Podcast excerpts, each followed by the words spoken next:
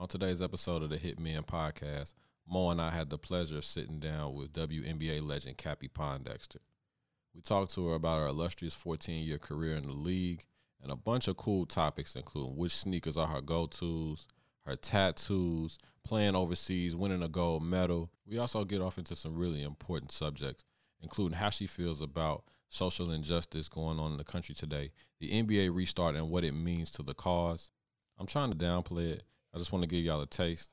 But this is quite possibly the greatest interview in the history of interviews. Episode 8, Fresh Out the Pot. Let's do it.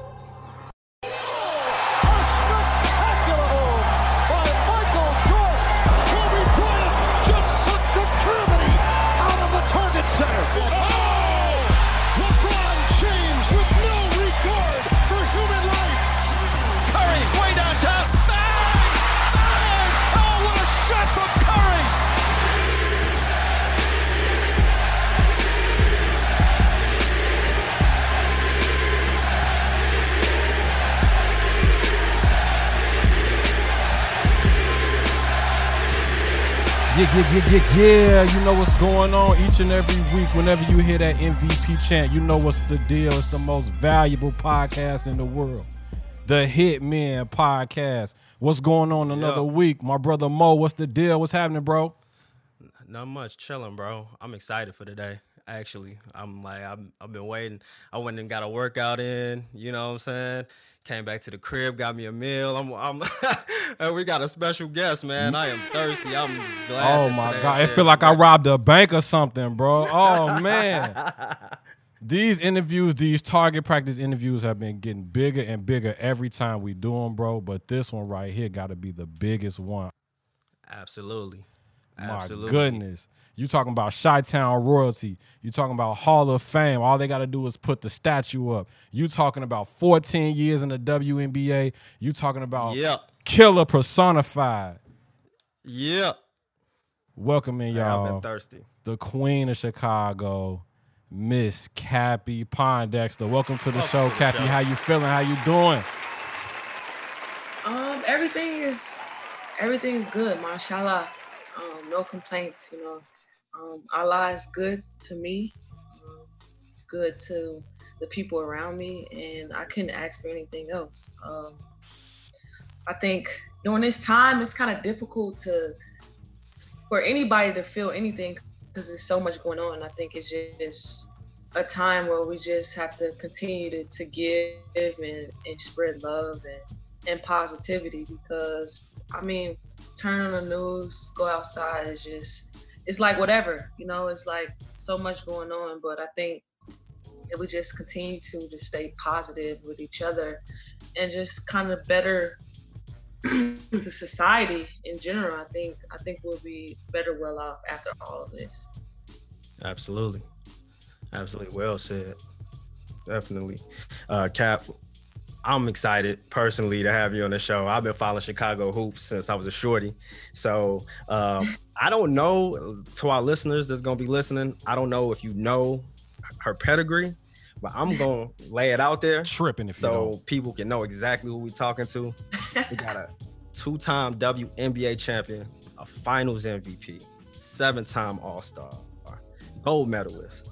You you right now ranked number four in points all time. Number seven is assist all time, and you were named one of the top 15 greatest WNBA players of all time. So I'm just honored to have you on the show. And I just want to start off by like for people who really don't know, you from Chicago. You born in Cali, but you know raised in Chicago. Uh, went to Marshall High School, and there you were the first person to be Miss Basketball two years in a row. Back to back, years. baby. Back to back, You know? baby. And- Like Drake said. and you also you also played for Dorothy Gaters, a legendary coach out of Chicago. Um, I just want to start off by what did you love from for basketball? When did that start? And then how did uh, Coach Gaters take you to that next level? Uh, I think it's just like when you go to any major city, New York, LA, Chicago, Seattle, DC, when you go to all these urban cities, there's only a few things that separate the people that grew up in the, in the hood, in the urban community. And that's either making it out as a rapper or an athlete. And that's all you really see. And so my dad was a Marine, and so he wasn't really around like that in my early childhood life. So my brother was like my father figure for me.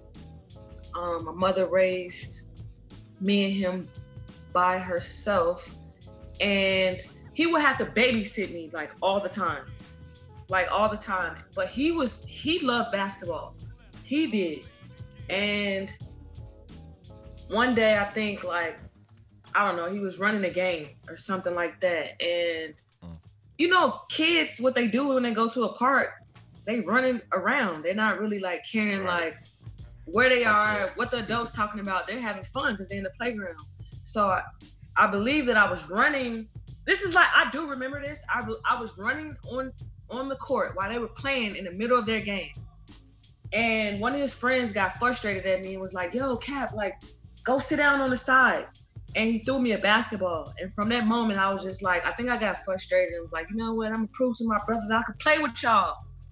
And that's that's where my yeah, love boy. started from. And I wanted to show him every single day that I could actually do the same things that he did with the basketball. And that's how love grew. Like I would try to impress him every single day, whether it was like dribbling behind my back, dribbling between my legs, like any cool thing right. that would just would say like, no, I really I really love it just like you, or I wanted to do it just like you, you know. And then it just grew, and I became like really, really good by the age of ten. Dope, dope.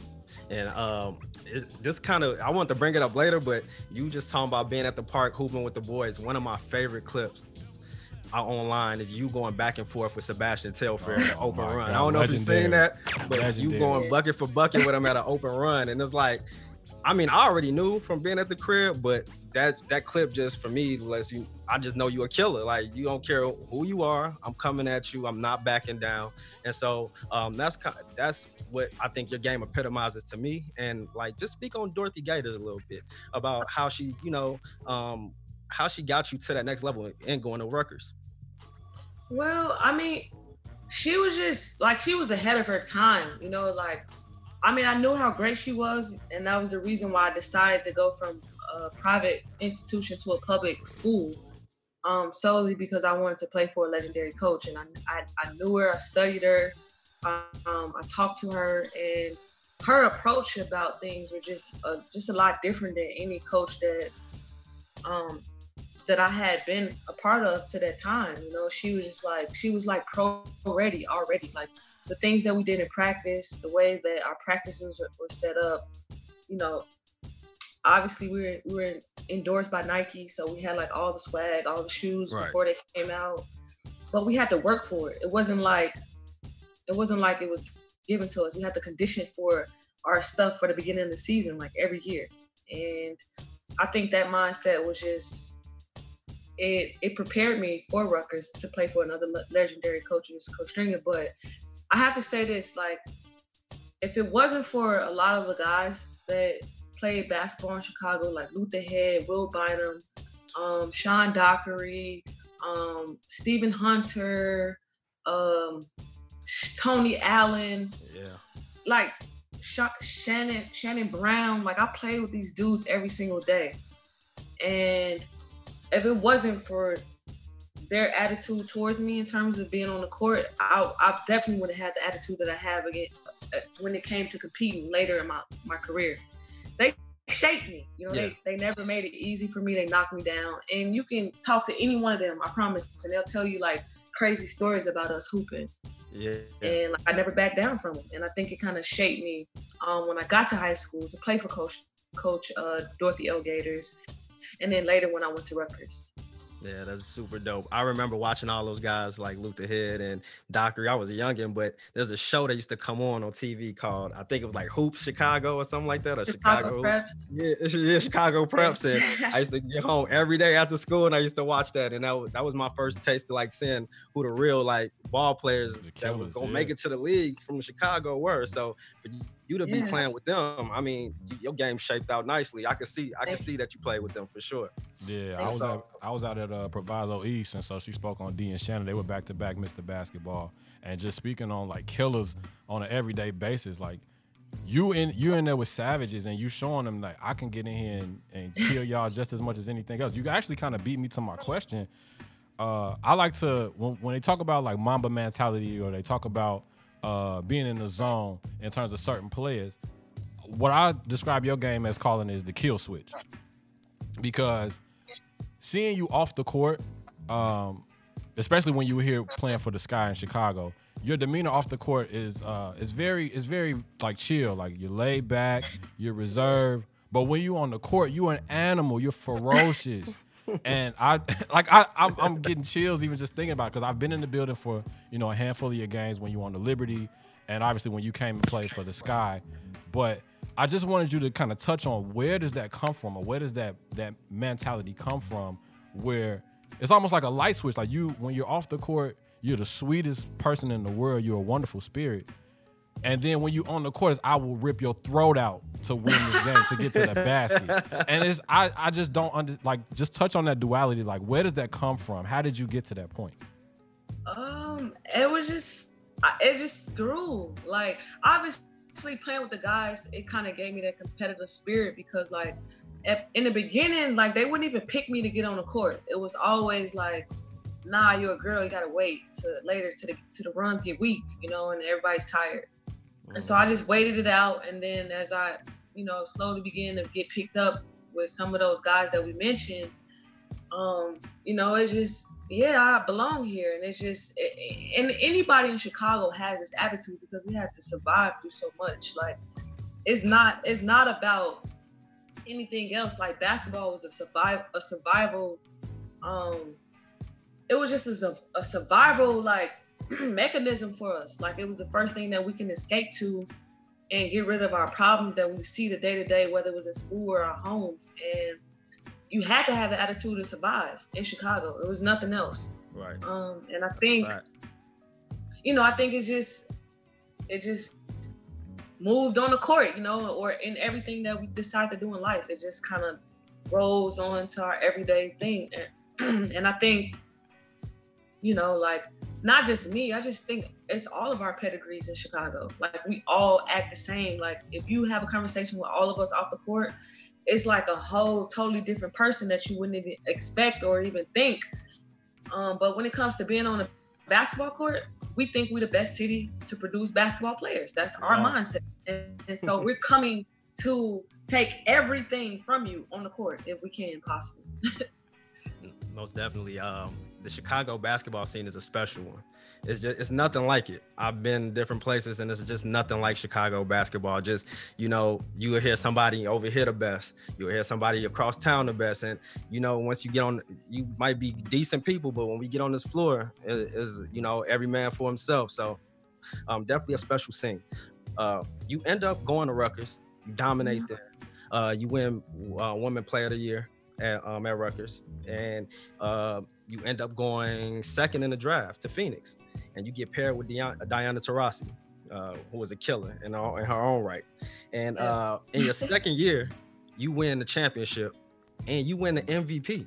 You heard that MVP Now- chant in the beginning of the show. That was we was calling Cap to the stage right there.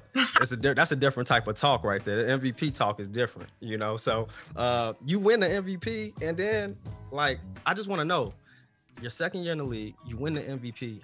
How do you continue like to motivate yourself to take your career to new heights after winning so early in your career?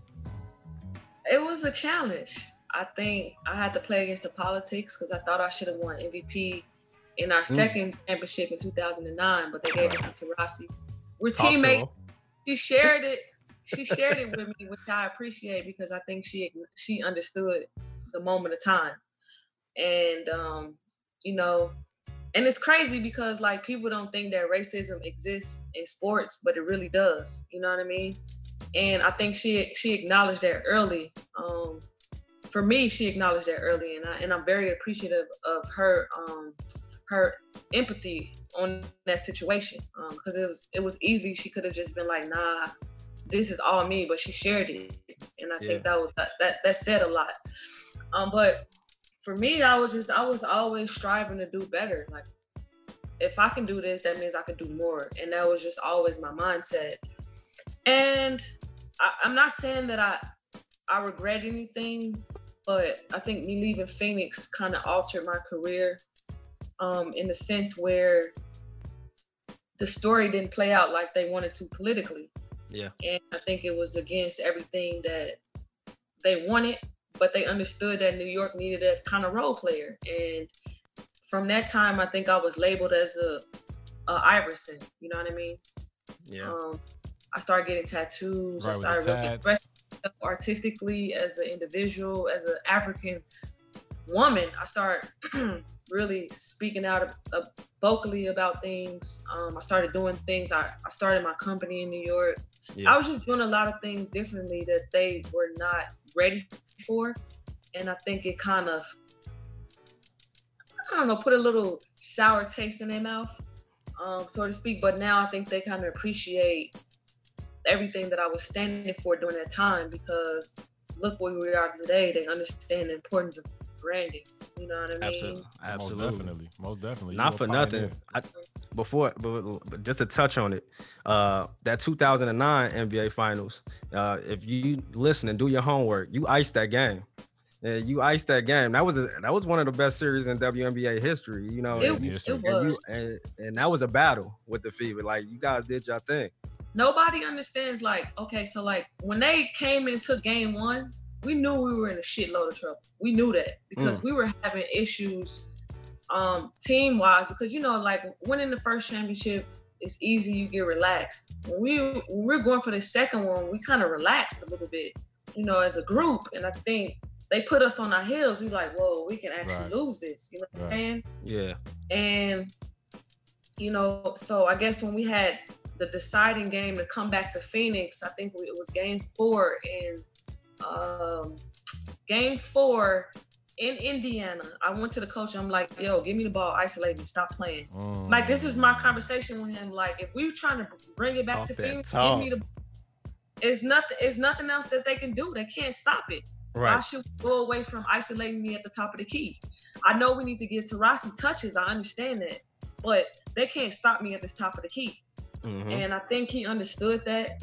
And you know, like you said, if you do your research and you look at game four to five, then you understand like what really won game four for us, what took us back to game five in Phoenix, and what propelled us was I had a torn retina. Catchings had torn my right, retina. Right, right, right, right, mm-hmm. And you know, I, I, they was like, you got to get surgery right away. We have to dilute your eye. There's no way you can play. And I'm like, I'm looking at the doctors like they're crazy. I'm like, why would I?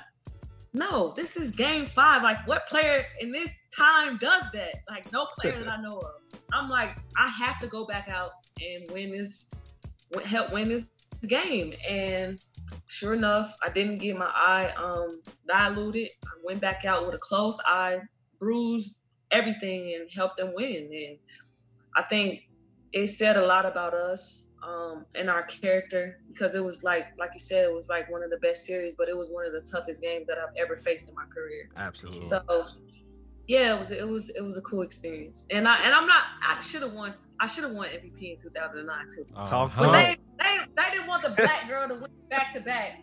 It's cool. Let me ask you something. Um like I don't know the particulars about it, but did you ask for a trade out of Phoenix I did. 2009? I did. I did. I asked for a trade. I did. Okay. It was it was a lot going on, man. Like people people just look at like basketball as just like this sport that's so cool, which it is, and I'm not taking it away, but but when you get to a certain level, it ain't even about the basketball no more. Mm. It's something way deeper, and and it's part of the reason why I retired because like fighting that fight you know, and it's just like any profession. Um, there's systematic racism, and you get tired of fighting that fight. You get tired of it, And for me, I never thought basketball was my whole existence in my life. You know, I always knew that I was, I was um, geared up for something bigger, something way better. You know, basketball was just a vehicle for me. I've, I've always understood that. Um, it was like one of the unwritten agreements between me and my mom to let me play. You know what I mean? Yeah. So like, it's just something that always stayed in the back of my mind. I made sure I got, you know, I made sure I got my degree. I made sure I just made sure that I had things to kind of bounce back off after basketball was done. And I just never thought it was the be all end all to everything. You know what I mean? And if I can teach people that, that's what I want to do because I think it's about, like LeBron says, you know, it's about being more than that. Most, most definitely. Absolutely. Most definitely. So you go back, you go back to your second home in a sense. You get to the Liberty, and Mm-hmm. um, it's almost like I said, it's almost like a homecoming because you had roots there from being at Rutgers. Talk about the experience being back in New York, playing at the Garden, uh, and just essentially having your own team in a sense. Like obviously, you all were. Uh, twin tower twin dogs out in phoenix with Taurasi but now when you get to the liberty like this is this is really time for you to get in cappie mode so just talk about the the overall experience in new york and just what it meant to you it was great. You know, it was, it was like I thought my first year was like, wow, this is the beginning of something great. We have 14,000 fans in the playoff game selling out for every game in the garden. Um, for women's sports, is unheard of. Then you have one of the best coaches to ever play, coach in women's basketball, Anne Donovan. Rest in peace to her. Um, we had one of the best years, but Donovan he, he did not want to play Anne Donovan everything that she deserved her second year. So it kind of it broke us up. It broke us up, and I think it was kind of the downfall of the New York Liberty in a sense because we we, we had built the core group.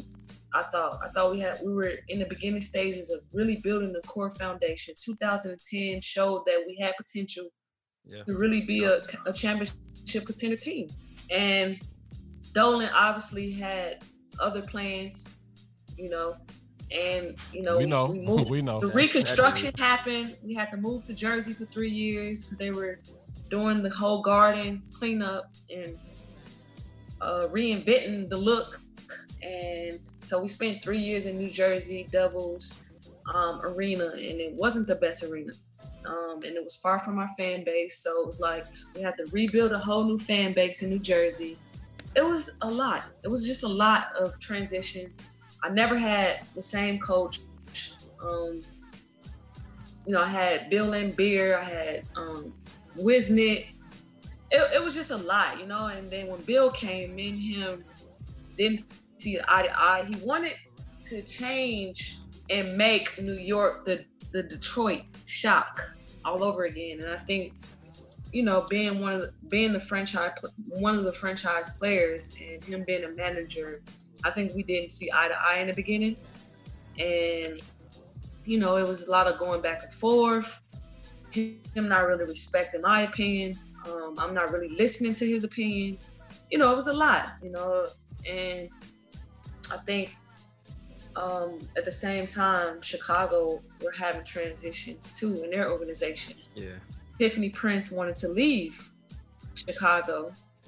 Pokey Chatman, who who's been a good um, ally of mine since college, really, um, she wanted me in Chicago.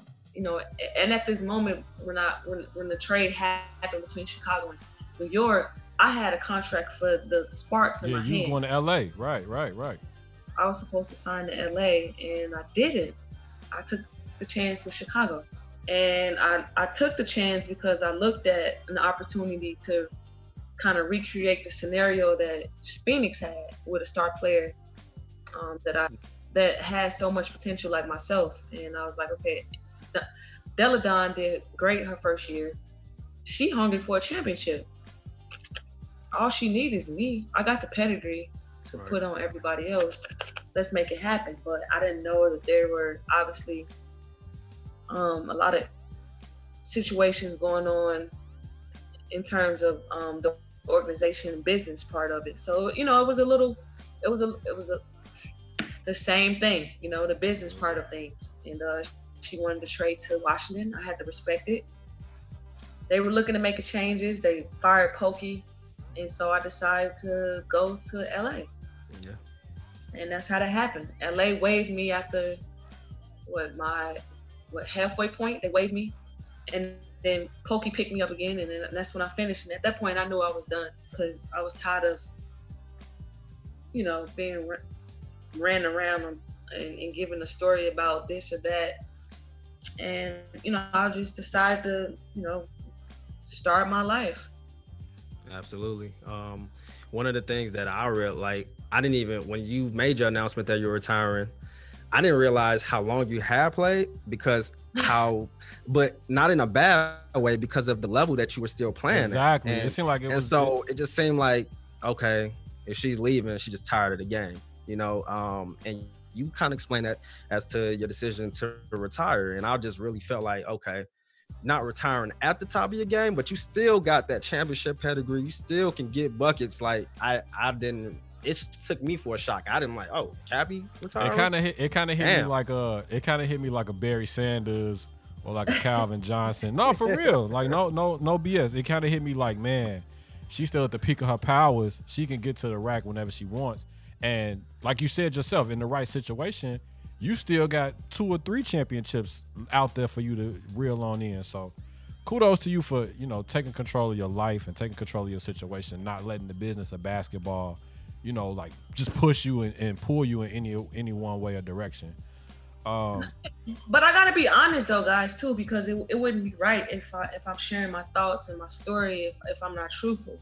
You know, I suffer from P- PTSD, you know, because of it. You know, it was like it was a, a different awakening for me, you know, like to do something for 14, 13 years professionally, but then starting at the age of 10, pretty much did it all all, all my life. yeah, that's all and you then know. now I have to wake up and then I don't know what to do. You know, so it was Right, right. things that I was suffering from mentally um, that you know a lot of players don't really like to talk about because it kind of seems like you're weak or you're going through something and everybody wants to put on this cool persona but at the end of the day like every athlete that retires or been cut kind of goes through this thing and basketball is a is a is mental. It's it's a tough it's a tough business it's a tough game and you know it's not it's not something easy to get over and i'm still getting over it. You know i miss basketball but i don't want to play because of other reasons you know? It's not that it's not that you know i don't miss competing or trying to build up all this momentum to win a championship because i like winning but to go against oh well we're not going to play you today because yeah we heard that this or that you know it just it, it just became too much and Mm. you know and i think i don't know i think i was just kind of ready to do other things you know ready for family and kids and stuff like that so Word, yeah. I think it was just perfect timing for me to kind of transition out and that's- now mhm. now i can think about the hall of fame one day Oh, that's soon. That's that's coming. Sooner than we later. just got just waiting on it. We just waiting on it at this point.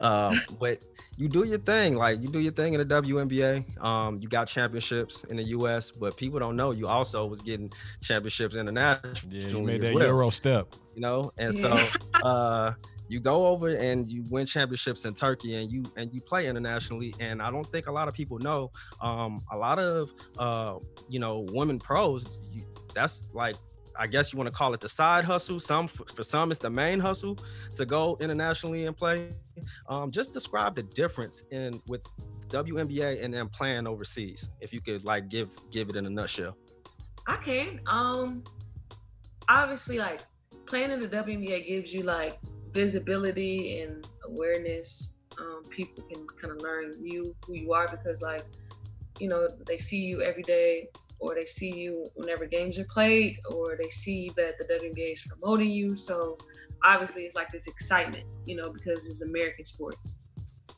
But then, like when you go to Europe, you know, like everybody's not blessed with the same opportunities. You know, it just depends on your level of play, who you are, your agent. And, you know, I was blessed to do some really cool things. You know, I played for a lot of great clubs and um, the experience was great. You know, they treated me like I feel like the WNBA should treat every player that plays for the Right. organization.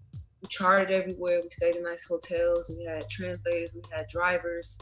It was just a lot of cool aspects to just being comfortable over there that they made it for us. And on top of paying us way more than what the WNBA did, it was just an overall great experience. And if you love to travel and if you love culture, if you learn love learning about new things, I think it's it's like the perfect marriage. And I enjoyed doing it since like from the first moment I signed my first contract uh, with Fenerbahce um, to my last contract in, in Cyprus. You know, it was just it was an amazing experience. I love my teammates. You know, I love um, competing and winning championships for clubs because, like, still to this day, I think my biggest fan base is in Istanbul, Turkey, Right. and they write me every single day, and they're like, "We miss you, Queen. When you coming back, we want you to coach for us." And I'm like, "Lord, I'm not even- I'm like, if they give me five million to coach for one year, I do it. But Coach Cap. I'm not I'm not really interested in coaching. That's not really what my direct I'm so artistic that I'll be I'll be I think I'll be cheating myself right now if I was to to coach. That's honest. You said that you said that a couple of times in interviews that coaching is not really the vein that you want to go into. It's more of a mentorship, uh, Yeah. pushing pushing the people that you see potential in. Uh, so I respect Yeah. that. Just being conscious of, of knowing your purpose. You spoke a bit on Cyprus as well uh, when you were out there. When you went, like you weren't, a, you weren't. There was no apprehension in, in terms of going overseas. You were just going to hoop, but learning the language, getting accustomed to the food, the time change, being away from your family. None of that stuff really fazed you when you went over there. Mm-mm. Wow. Wow. I think, and I'm, a, and this is just my honest opinion. Like, I think it didn't faze me because I found out my nationality, um, my family's nationality, a year last summer, and there is no American in me. None, I'm not not surprised. one, one ounce of American blood in me. It's all African, Nigerian. Oh, there you go, Mo. There you go. Cousin Cappie. Nigerian, uh, Nigerian and Ghanaian right here, so I'm with and you. I'm Jamaican too, so it's just Okay. like, and the rest is European. So it's just like, it, I now understand why it was easy for me to adjust. It was just like it was a part of. It's in you, right? Yeah, it's just it, I never looked at it as different. I just was like, oh, this is cool, learning about other people and cultures and stuff. And I've always wanted to travel the world and stuff and see the world. So it was easy for me. I never did a countdown. I never did any of that. Like I'm ready to go home. You know, I was comfortable. I had my cousin living with me too, like where when I was over there. So it was like I had somebody to depend on. But even if he wasn't there, I think I still would have went out and I would have made friends like I've made friends in every city. You know, I did fashion weeks in every city almost. Like I've I've networked with some of the best fashion industries in every country that I've been in. I've ate with some of the you know what I mean? Like I've done all these cool things in all these different countries that now I you know, if I'm like, yo, I'm I'm I'm on my way to Istanbul, I'm headed to Russia, I'm coming to Australia or Cyprus, I think my friends would be like, Oh yeah, don't get a hotel, you're staying with us. Boom. Type of thing. Like Yeah. and so I, I just I just made sure I just kind of built those kind of relationships, you know, along the way. It's dope. You sound like James Bond out here, right, bro? Yeah. Let's Super talk about the fashion for a second though, because that's one that's one of the things that I wanted to touch on as far as you being in New York and now obviously in LA. Um, even a little bit of international flair might have inspired you. You started your your style and management company when you were out in New York.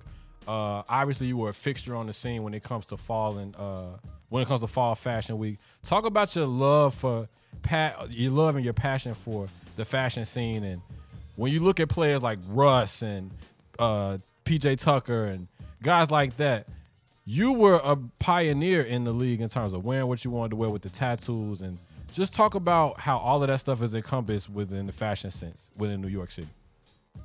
Um, just being in New York, it wasn't it didn't happen overnight. I think I was part of that culture where we made it cool for athletes to be a part of fashion. Right. Um, because like when when I first started, I not and I never had a stylist. I probably should have had one. It made my life a lot easier. Um, and I probably would have saved a lot of hours. But then it probably would have took away my fun for shopping. Right. But Right. um, I don't know. I think it was just I was at that time period where people were just like, no, athletes and fashion just don't mix. Y'all, nah, it's not it. And I was just pushing. I was pushing it. So I started the image consulting company because I was like, it's not fair that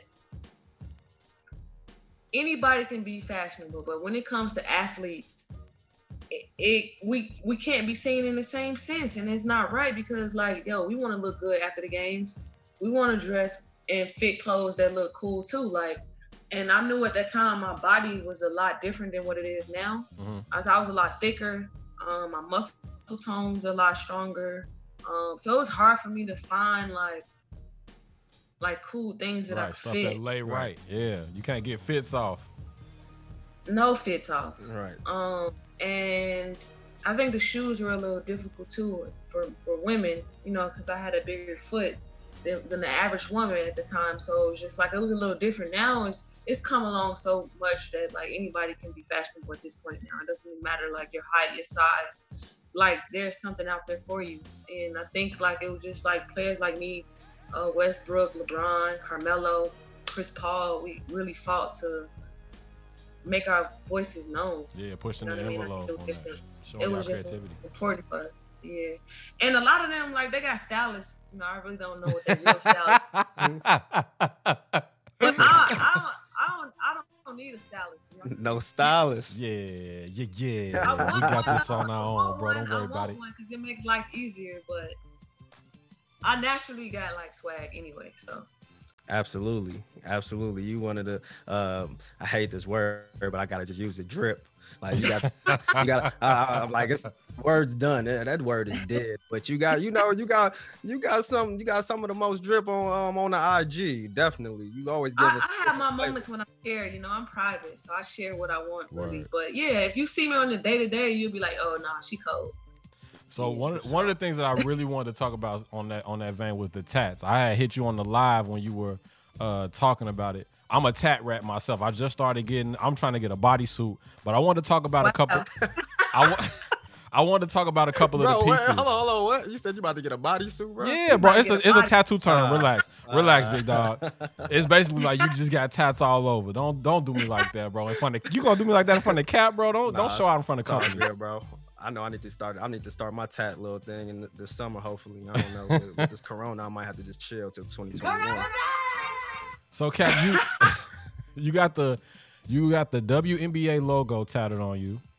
I saw that you had the um the the African Queen tatted on you as well. You got the love Oh, on your on one of your arms. I, I don't remember which one it's on. How many tattoos do you have so far? That's a hard question. I think I lost count. So I, I can kind of give you a rundown. Like my whole back is covered. Um, my arms are pretty much sleeved up for the most part, from like fingertip to shoulder. Um, I covered the WNBA tattoo. That was like a that was like a, a moment of history for me. Um, I covered it, and yeah, I got. I mean, I still got room. You know, there's still pieces and stuff that I want to do. I haven't had a tattoo in three years and it was never about like the trend that, that that's kind of going on. It was never about that. It was just about being creative, expressing who I was through art. And obviously, you know, I thought tattooing was it was expressive. I I like to find. I, I was like in like this mood of trying to find like cool artists, and yeah, I just worked with a lot of cool artists um, along the way. And, yeah, I'm excited to kind of finish and kind of get my body thing, like you mentioned, going too. I guess A later. body Bodysuit. I just learned what that is today, so you know, my fault. Man, Chris, I'm my I'm big bro. into it. I go to the I go to the Empire Empire State Tattoo Conventions. Ink Master is one of my favorite shows. I'm really into. I love tattoos. I just took forever to get one. Whenever I had the time to do it, I didn't have the money. When I had the money, I was so wrapped up in work, so it just never really like worked out the way it did. Luckily for me though, I got my first one right before COVID hit, like maybe a week before when everything got shut down. So if I wouldn't have just had the nerve to do it then, it would have been over. But- But since I got it, I've been fiending to get more and more and more. So I can understand where you're coming from. It's just expressing in this art. You've always um, talked about being artistic. So uh, you mentioned in several interviews that you collect art, you go to art galleries. Obviously, you express yourself through your fashion. Were you the type of person where outside of basketball, uh, was art an outlet for you? Did you paint? Did you draw? Did you do things like that growing up? No, I didn't paint. I was just a fan of people that did. Um, but I can, you know, if I really wanted to like dig deep into it, you know, like I've done things here and there um, for like charity events and stuff. Um, but not nothing serious. I think I'm just more of a, a person that likes to see art. Um, so I was in the art scene a little bit, um, you know, in New York. You know, I got a, a lot of friends that are in the art world, um, in California too. Uh, but I just, I think it's just always been a, a part of our culture as people, um, especially as Africans. Like, it's just not the way we've expressed ourselves, you know, through art and music and fashion, you know. Um, so yeah, I just I'm just that kind of person, you know, like I think basketball came early in my life when I needed it most and now now that I'm in California, I have the opportunity to explore so much now. Um, and I'm excited for my journey. I'm excited to start the second phase of I guess Cappie's career, right uh, so to speak. Yeah. And uh, I think, you know, I'm lining myself up to do great things. You know, there's a lot of things that I'm interested in. Um, one thing in particular is uh, writing a movie, and I kind of started the process on it. Okay. Kind of stopped during the time of COVID, you know, because it's just been mentally like draining. Then I did Ramadan, so I didn't really like pick it up again, but yeah. You know, I was talking to one of my friends today, and I was like, "Dang, like I really should start writing a movie again." And I think I am. It's just you know, when it comes to writing, you get block writer's block, you get kind of distracted with things, and then you kind of lose sense of like this eagerness to write. But you know, it, it never leaves, but the, but it does come back. When it comes back, that's when you have to start again. So I'm excited for the journey. I think is is is going to be a great movie because it's something that affected me early in my my life uh, as a teenager. We definitely, definitely. gonna be looking out for it. I bring I bring up the artistic aspect of you because we had uh, Mike Doughty on last week. Uh, more than Mike D. Shout out to Mike. He makes some really powerful pieces uh, that are speaking to social injustice, and uh, we can actually get a couple of samples over to you uh, for your email for you to check them out. But he's a really good uh, social commentator right now in terms of what's going on. Um, mm-hmm. You you have been a bit outspoken in regards to the restart of the NBA season. You mentioned that you stood with Kyrie and his stance on uh, standing up to standing up to the league and telling them that this is not the right time for basketball. Even today, uh, Gabby Williams came out and said that she shares the same sentiment. Uh, if you could just give us your thoughts on the restarted NBA season, as well as I know you obviously you know the the WNBA they signed a 22 game uh, season and they're gonna get started down at IMG um, around the same time that the NBA season is starting. So just give your perspective on the state of, of, of the country right now and why you took the stance you did and saying you stood with Kyrie. Cause it's a bigger fight, you know. Like basketball is cool and shit, it's cool. I think it, you know it's a great way to make money if you're involved in it in whatever terms, whether you're coach, whether you're trainer, whether you know you in the organization selling tickets, whatever you are a part of in terms of helping the team be successful. I think it's cool. But at the end of the day, when you turn on the news and you go outside, what do you see? What are the issues?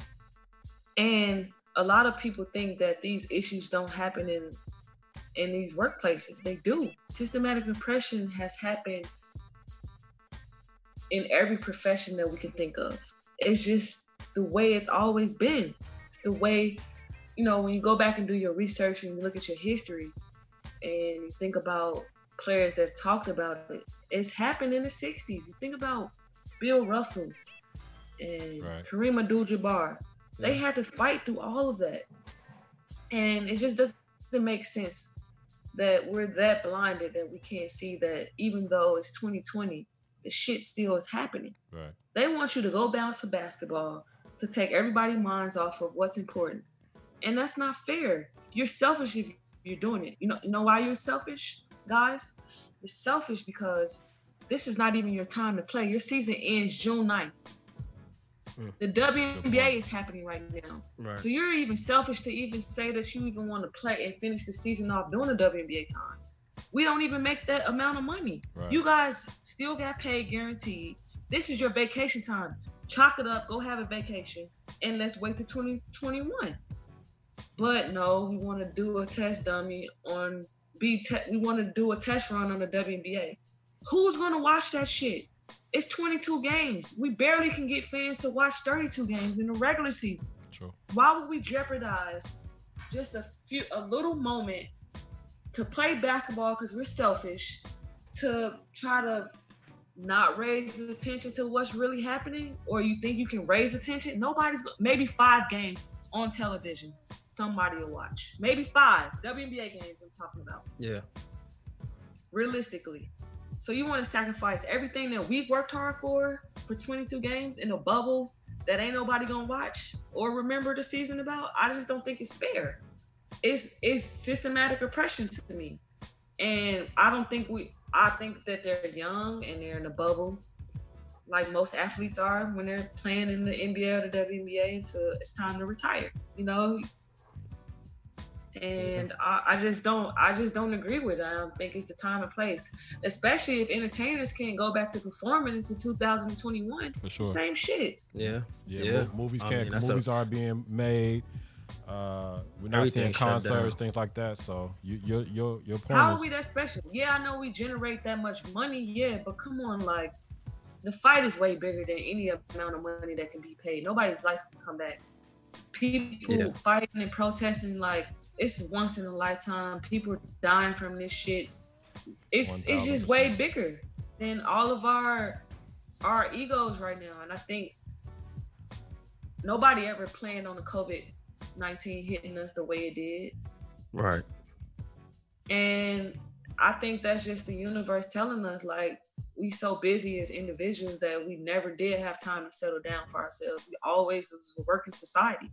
Yeah. And it's just time that we just take a backseat to other things that are important. We need to talk about these issues that are important. We never, it's always been band-aids over racism.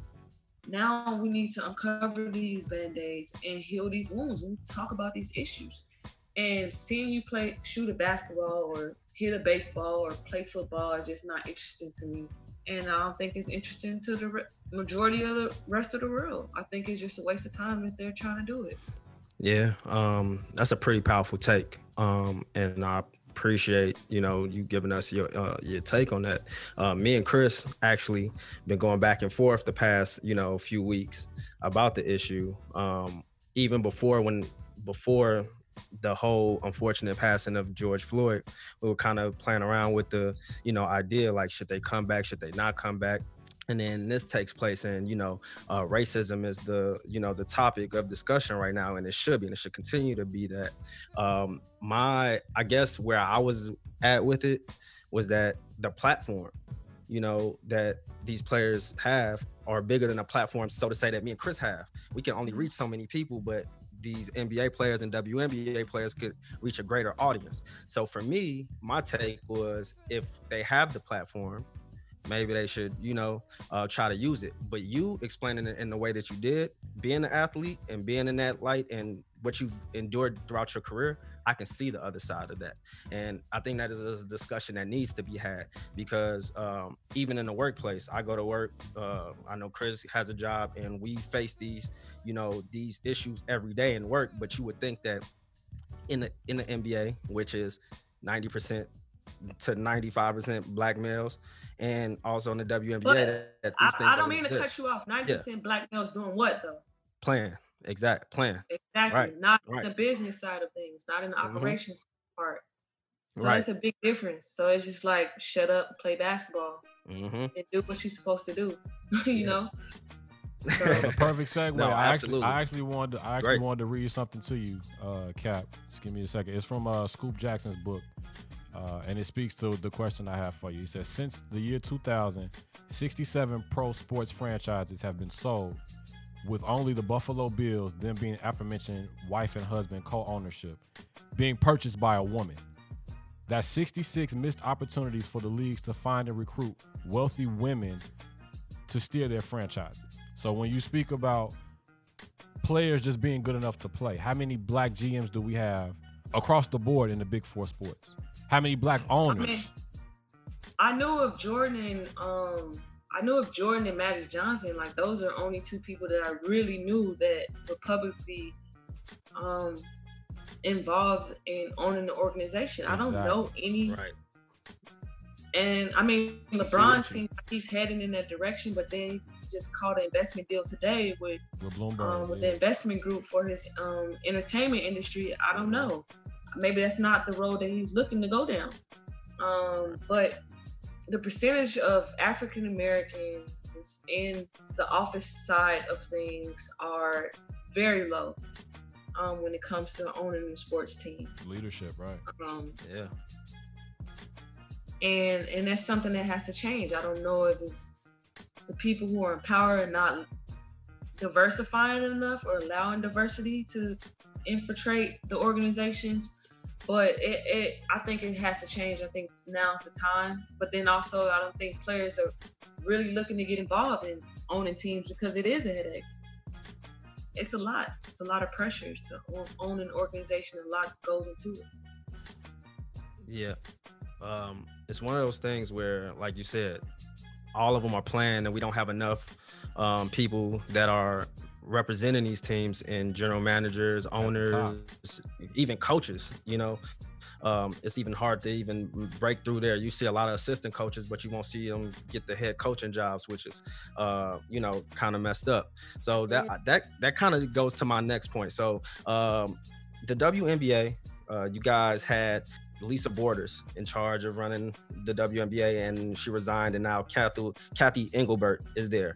Uh, what, in your mind, could take the WNBA forward? We know we've been having um, talks over the past few years of equal pay yes. um, with with females in sports, uh, specifically the WNBA. When you see how much WNBA players are making in contrast to what NBA players are making, it's kind of ridiculous. So if you could see one thing that Engelbert could do to kind of uh, take the pay up for WNBA players, or in general give the game more exposure to um, women and young women, um, what what could be done there? Uh, I mean, they just signed a new CBA, but you know, the the, the, the WNBA is so young. Like, it's only 25 years old. You know, like it's yeah, it's it's a it's a new organization, so there's a lot of like changes. Like when we had um Donna Orender, um, right. she has an idea where she wanted every WNBA team to be independently owned uh, by its own outsource and not the NBA team. And so I think all but probably 10 organizations kind of moved away from that, where they got their own investors and they were not affiliated with an NBA team. And I would say that kind of hurt us in a way right. because I think we were not we were not um, strong enough to survive on our own, and so I think we end up losing a lot of uh, a lot of equity, and the NBA lost a lot of equity.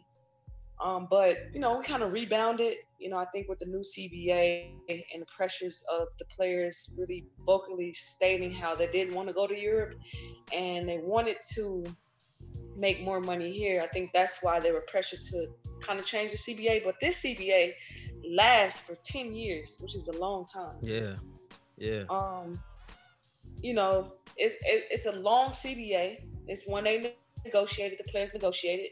They're gonna have to deal with it. Um, I think it should have been shorter. I think maybe five years is the yeah. idea. Because ultimately the goal, the goal is right. to you want players to make six figures, high six high six figures before taxes so they won't have to go to Europe. You know, that's the whole point. You know, players are making forty thousand dollars as rookies, and it's all taxed sure. in every city that you play. Five mm. sweet spot. that's sure. living below poverty. You know what I mean? Mm.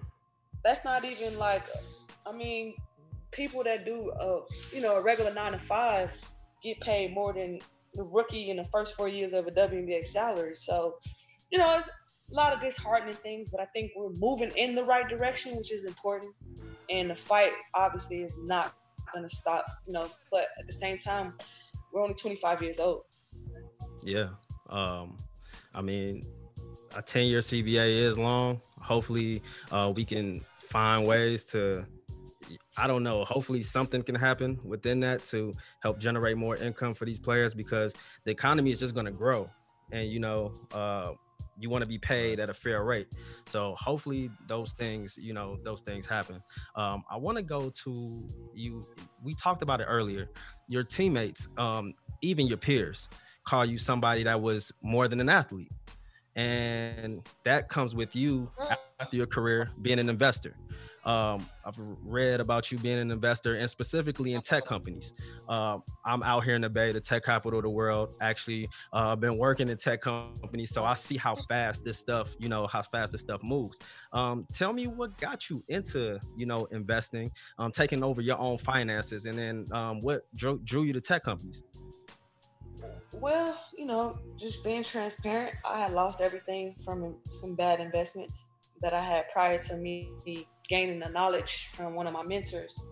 And I didn't realize that, like, you know, you have like all these angel hair investors that come at you about all these different like investment opportunities, and you lose out on a lot of lot of it, you know. But when my mentor explained to me the, the difference between angel hearing investments and ETFs, I think ETF is a, it's it's a stronger, secure investment in terms of like making a return back.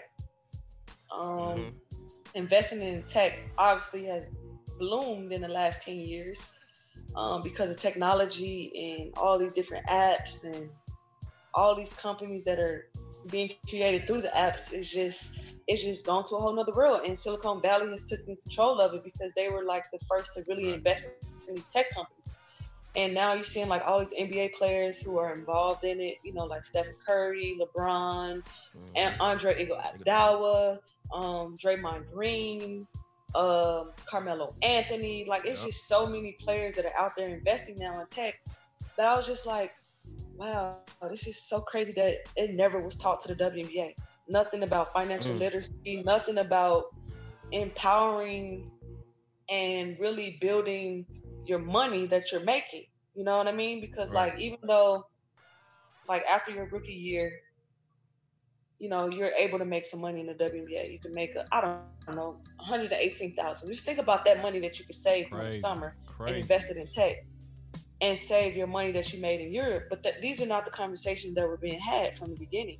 Mm. You know, it took me to lose something, a few things to understand the importance of investing in this stuff. And so I just I just continued to learn about the investment world and I was just getting all these players in in investment deals, like football players sure. and basketball players. And I still do to this day. It's not something that I see myself doing full time, but like we just got a deal that just came through um, last week and I got a few players into it. So I do things like that when the information comes past me, my email, you know, players that I know that will take advantage of it or interested in investing, I'll just send it that way because here you are. This is like this last seed round. You had you got a you got like a few thousand just sitting around that can just make money from, you know, just from a last seed round.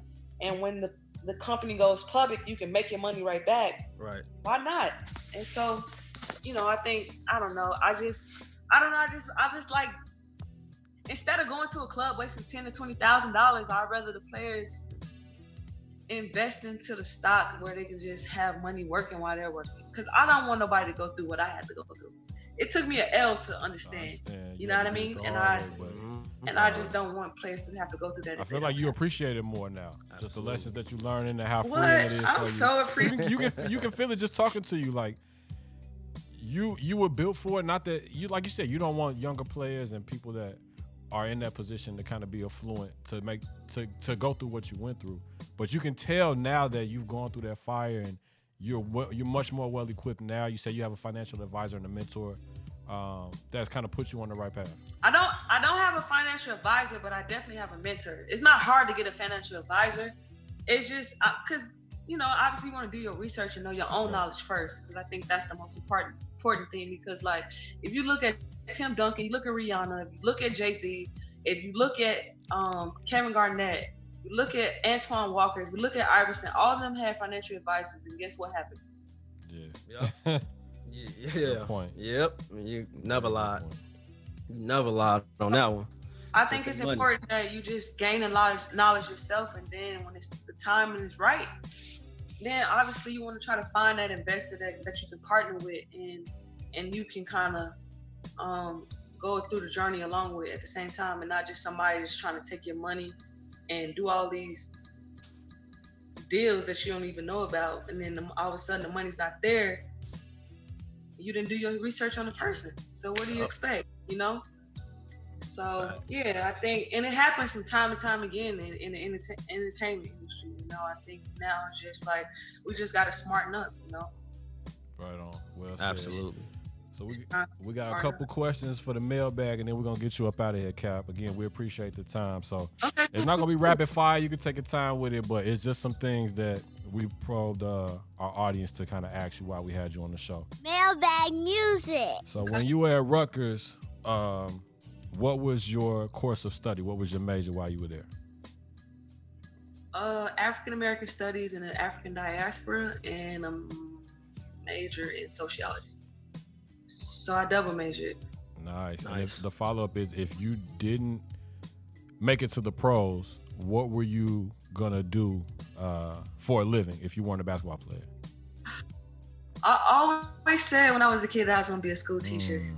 But I think that proved to be a lie. You still taught. You still Uh-huh. taught a couple of them. I, s- you still taught some people on the court though. Professor Pondexter. Um, I think I think I will be in the entertainment industry uh, still for sure because I just think that's where I belong. Um, so it would have been something. Um, I've always been a reader and writer, so I mean, you never know. You know, you never know. yeah. But I think I think the entertainment industry. I think I was just born for it. Yeah, you seem like a natural. It seems like that would be definitely For your sure. lane. She For need sure. to be on billions with KD in a minute, right? Talking to Axe about making some oh, deals in text. for Waiting on that, that that billions cameo. That's right. Mailbag music. You a killer with the kicks too. You was always seen in a pair of Kobe's. Obviously, you coming from the shot, you coming from the city, so you know Mike's was the was the thing. And you done said it in multiple interviews. If you didn't have mics, you was a lame. Like we we wasn't even talking to you. What's your favorite pair of sneakers to hoop in during your career? And what's your favorite pair of sneakers to wear? What's your beaters, like your everyday go-tos? If you gotta go to the store, if you gotta like just be seen, what's the ones that you go to? Mine are the bread ones. Those my beaters. Mo, what's yours? Def- My beaters are my Jordan fives actually, or a pair of Air Maxes, Air Max 97s and 95s. I was just looking at that five because that new five is kind of interesting. That's The coming great, out the purple one. with Yeah. the great Yeah. tongue and then Oh, you- the fire. Oh, you talking about the Oh, top, top threes? threes, They dropped last week. They did already. Mhm. I'm late. you got But- connects though. You know you'll get a pair. my my go to would be the definitely the um the Travis Scott. Like, That's the- a flex. Not the low tops, That's a- but the high tops. That's still That's a a flex. She said those the Everybody beaters. Yeah, you know when I gotta go outside That's get the the mail. beaters. Yo, you You know what I'm saying? When I gotta go down the street real quick to the corner store, I just throw the Travis that's a Scott ones on something light, something regular, dagular. No, you gotta you gotta see how they look. They look like Chuck Taylors. That's like I I've never I didn't even take care of these, but I like the look because they worn and ones look cool when they're like that. I think Yeah. in my opinion. Mm-hmm. Um, but yeah, Travis Scott this is my go to right now. Travis Scott ones. my Shout out go-to. to Flame. Got you. He he doing his thing in the shoe game. I can't even hold you. He is. I mean, he should make it so we can all get the shoes. That'll be a little bit better. Yo, You know? They Uh, said you he know, don't mind me though. I'm just over they over said here. he had a rumor uh, Air Jordan No. three coming out, but they pulled that off. And then you obviously you know the Dior ones is coming, and he been all over the internet with them on. So They're going crazy. How much they worth right now? fifteen thousand. I'm trying to I'm trying to change Uh, my life if I get a hand on, if I get my hands on them for sure. All right, couple more. Mailbag You live music. in you live in L.A. now, born and raised or born in California, raised in Chicago. You lived in New York City, the top three markets, top three media markets in the world or in the country. Tell us the one thing in each city that appeals to you, and the one thing in each city that you cannot stand. So I've before you answer. So me, I've lived in New York I lived in New York for six years. Obviously, born and raised in Chicago, and lived in Miami. The one thing I couldn't stand in New York was the subway, especially if you miss a train. So, just thinking along those lines. Obviously, you wasn't taking trains. We live, you know what I'm saying? You big time, but A few times, a few times, a few times. just to see just to see how it was, just to be adventurous. But yeah, so the, so give us one thing uh, that you love and hate about each city. Uh, so you want me to talk about New York, LA, It's and ju- yeah, Chicago? those three. All right, so I'm gonna start with Chicago because that's where my heart is at. Um, you know, that's the humble beginning. One thing I love about Chicago is how like we got our own language that can't nobody get or understand. Facts. Um, from our food to our clothes, um, and to our conversation. The thing that I hate about Chicago is that it's the most segregated racist city in the world. And key. And and I hate that because it's such a beautiful city, you know. But it's obviously it's just one of those cities that just never recover from the conversations that we're having today. Um, New York. One thing I loved about New York is, is I would say Harlem. Harlem, being in Harlem was like. Spanish Harlem was was it was so peaceful to me. It was like one of the, you know, when you look at the New York movies or you think about Crooklyn, you know, you think about those brownstones, you think about just the c- community and camaraderie. It was really like that. And I felt it when I lived in Spanish Harlem. And so I think the thing that I hated about New York was probably the smell and the rat. Gotcha. right, right, right. Uh, that's that different. that bothered me. You know what I mean? At times, like you can go past like a certain block, and you're like, dang, why is this block like this? Um. Okay, so for me about LA, what I love, I love, I love waking up to good weather and nature. I think it's the most beautiful landscape that we have in America. yeah, um, nothing like it. Get up at like four in the morning, five in the morning, six in the morning, seven, like early hours, and just to see like the skyline, to see the mountains, to see the city, to see the palm trees, to see the nature and the bird. Like it's just amazing. It's beautiful. And the one thing that I would say that I hate about LA probably the fact that all the boys and girls sleep with each other around here. I hate it. It's yeah, yeah, I heard all about LA. I heard about it. Yeah, that's funny. I thought you was I thought you was gonna say the traffic, right. I thought you was gonna say the traffic. I swear, I thought I was like she gonna say the traffic. Oh. Damn, all right. it's yeah. hard to date out here. It's hard to date. out here. and it sucks because like when you meet somebody, like, nah, nobody don't know this person. Then like all of a sudden you add them on Instagram. They know, over they know everybody. That sounds like It's an episode of Insecure right like, there. oh, so I seen Oh man, that's a fact. But amazing cities, all of them. I had the privilege, like you guys said, to play in every last city. Um, and now I don't want to leave LA. I want to spend the rest of my life here. You know, um, I think it's a great place to retire and end up. Dope, super dope. Mailbag music. Next question. A couple more to go. All right, being from the Chi, you've been around anyway, the whole U.S. But I'm limited straight to the shot. Who was the best hooper you seen? And I'm gonna just go ahead and just separate it. You can give me the best male hooper and the best female hooper. But if you just want to give me one person, that's cool too. Wow. Uh, now I'm gonna do female. Natasha Pointer. Pointer, shout out Natasha Pointer. Um, Whitney Young. Mm-hmm. She was the best female that I ever seen play. She was my mentor. She's the reason why I went to Rutgers. Like one of the reasons. Shout out Whitney Okay. Young. Um, she introduced me to, you know, Coach Stringer, Coach Law, and the whole like Rutgers College and stuff like that. Um, I would say Mel. It's so tough. I That's hope tough. that everybody feels me. Um, sh- shout out every player that played basketball and followed their dreams from college, from high school to college, college to the NBA. And if you're still playing, I love you and I have respect for you. But the best player to me was Will Bynum. Will the Will thrill Thrill. Bynum. Hey, I'm I'm with you on that. Will Bynum was he still got savage. G. He still got you. I remember um a clip uh when I was watching the big three, he hit somebody with the sham. It was a tween between the legs sham, like some type of weird move I've never seen in my life before. And why he's not in the league, I don't understand. But Will Bynum got G. I, He I- was he was five ten, like with a forty-some inch vertical, and so much power. And like when he dunked, he meant it. Like he meant, like you could feel it. You could feel it. Like I've never seen nobody that explosive at that size. And then he had a handle. Yeah, his handle's nasty. Then his jump shot was like it was. It, it was like it was. He he jumped so high that it was just like it perfect art. But then obviously like he went to college and then played in the pro a little bit, and his jumper got way better.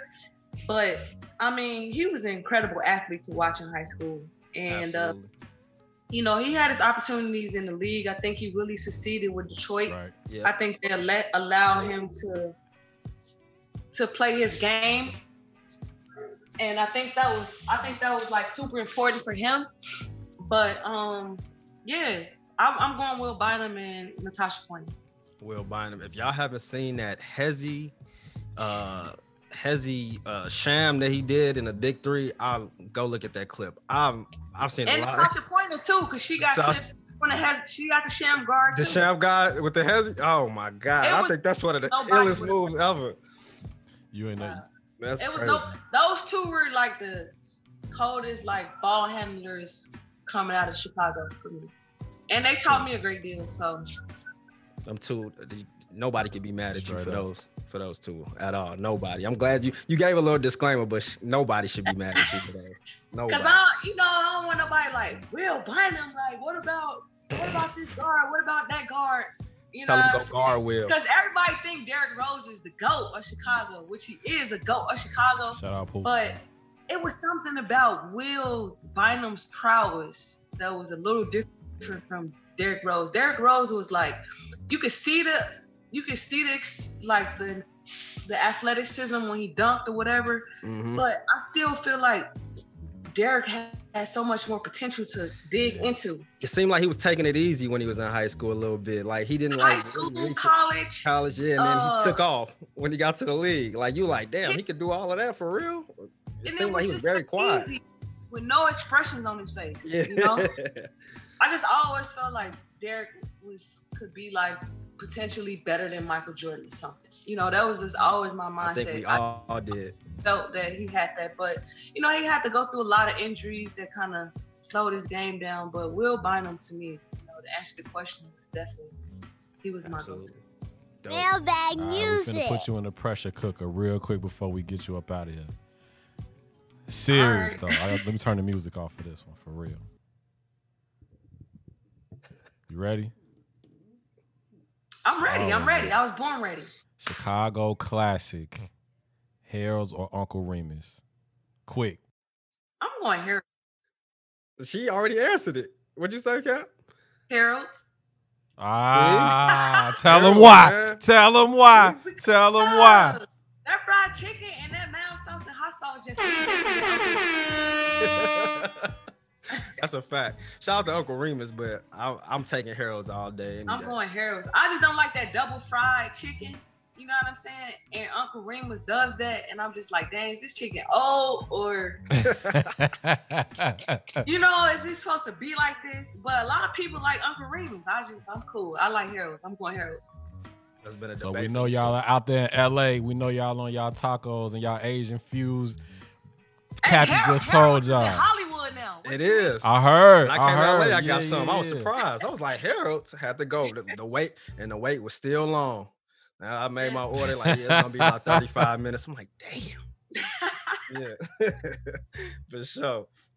Cappie, we appreciate you coming Most through. Definitely. From oh, thank small fry God. to the Hall of Fame. Thank, Thank you you. so Thank much. you so Continue to much. shine your light. Let us know what you got coming up. I know you can't give us all the jewels and gems, so it's all good. We're gonna let you continue to do your thing. But where can people find you at? Tell them what you got going on, what we should be on the lookout for. I mean, I'm just I'm enjoying retirement. You know, like I'm not putting pressure on anything. Like I said, like I'm really wor- working on writing this movie. I'm in Hollywood now, so it's like I'm just trying to sit at the tables. Hopefully, my script get read by some very in, um, incredible people. You know, I'm just making connections now. I'm just trying to get acclimated. I've only been in Hollywood now, where people where I've been shaking hands for like two years. You know, and it's a lot mm. different. in It's entertainment industry. So I'm still making my way, still making my name known around here, and just you know, everything that I've kind of accomplished to what I want to do now. Like I'm telling my story, the transitional part. So, you know, it's been really great. You know, I'm looking forward to writing this movie. I think it's going to be um, special. Um, and whatever Allah calls me to do. You know, I love helping kids. I love helping the community. I love um, helping and talking about gun violence prevention. So it's a lot of things that you know, if if if, if it's necessary and I feel like it's necessary, then I'm gonna put the work in and you know, I just make sure I do that with these different organizations whenever I have time or when I see fit. And so, yeah, I'm just enjoying retirement, guys. I don't have no big story on. I'm not like everybody, like, yeah, look out for this new t-shirt or this, da da da. Nah, it's just me enjoying retirement, getting to know myself as a woman. You know, I, I Mhm. haven't done that, um, none really, my whole career. So now I get to really dive into what Cappie likes, what she wants. Um, I'm just getting enjoying meeting new people to make connections with because that's what's important. You know, like I gotta add this because like when when you're playing basketball and you're you're in the limelight, you don't really connect with people. You know, you're just focused on your work. But it's not until after you're out of that bubble where you start realizing like, nah, it's important to network and connect with people. And I mean in a in a in a in an au- authentic way. I'm not saying like quick business move or this and that. You know what I'm saying? I'm just saying like a very authentic way to to to make something really happen. I think you focus on that when you're done playing basketball, and you can see that. Like if you guys, I don't know if you have the. Hopefully, you have the opportunity to uh, interview other you know basketball players that are not playing, and they can tell you the same story. You know, the same things happen, and it, and it's cool when you're able to network and and, and, and build. You know, from just you the person and not the basketball player. And I'm really enjoying it doing it. so dope. I mean, Cappie, this is our eighth episode, and Good luck, guys. and and you thank you thank you and you blessed us and we definitely appreciate it and it wasn't and i just want to let people know it wasn't like i knew you i just happened to just hit you with a message praying that you hit me back and hit me back within two minutes and was like yeah let's build and i'm like for real like so i really i definitely definitely appreciate that you taking the time out uh I tell- liked your conversation. I liked your approach. And yeah, oh nah, cause like it happens every single day, and then Yeah. you got to filter. Through, I don't have a manager anymore, so Yeah. I have to filter through things myself. And when I was filtering it, I was just like, nah, as his approach was right. It Yeah. sounded professional. Was no BS. I'm like, yo, Yeah. let's get it done. Why not? You know, it's a Pre- perfect time to collaborate with Appreciate other African Americans, Africans. I don't know. I don't know y'all nationality, but other Oh. Africans. african 100% Ghanaian right here Exactly. for sure Cappie, I want to tell you when we first started when we first started to conceptualize the podcast, your name was the first one that came up, Facts. and we were like, we just gonna shoot. No, it's no, no, no lie. BS. This like, not lying. no, no pun intended, no cap. Like when we were first talking about this, we were like, yo, if we can get cap, bro, like, and when we pulled the trigger on it, and Mo hit me and said, yo, we can do this. I literally said, like, bro, I feel like we robbing the bank and getting away with it because this is beyond a blessing for us. And I want you to know from from myself and from Mo, whatever you do, wherever you go, you always gonna have supporters in the Hitmen. We appreciate you stepping up and coming on and chopping it up with us.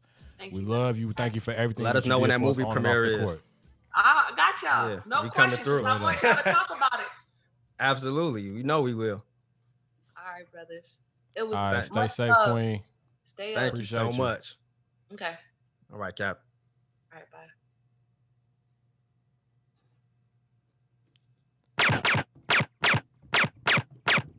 Oh, oh, oh. There it is, oh, ladies and oh, gentlemen. oh, oh.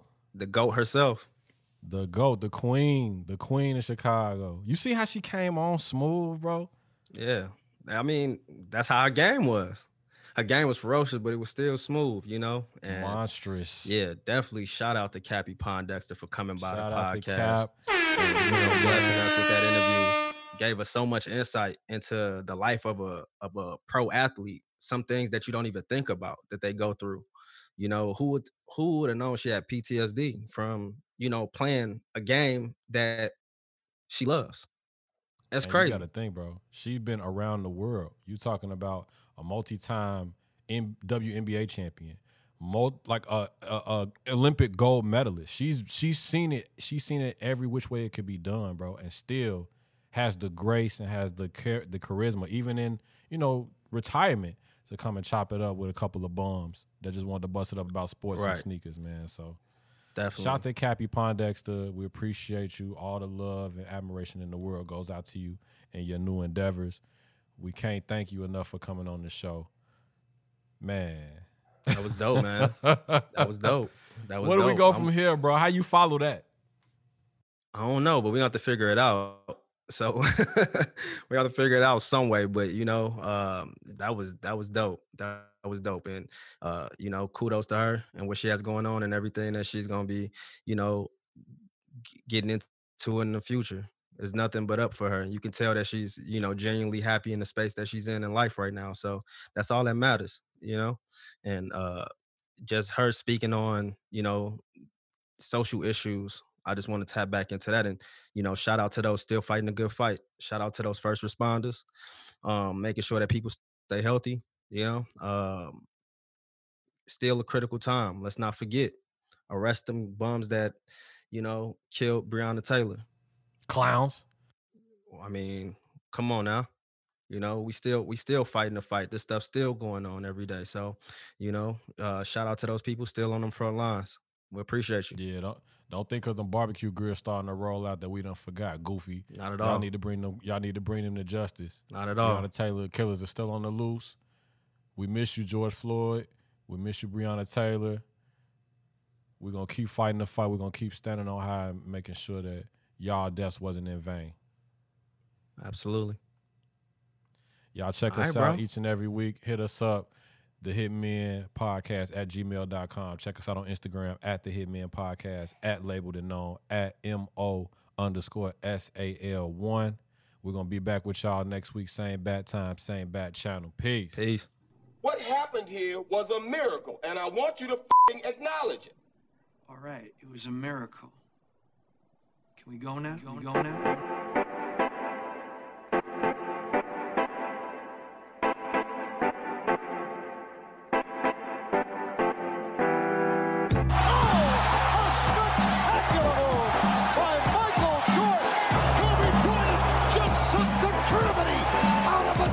Center.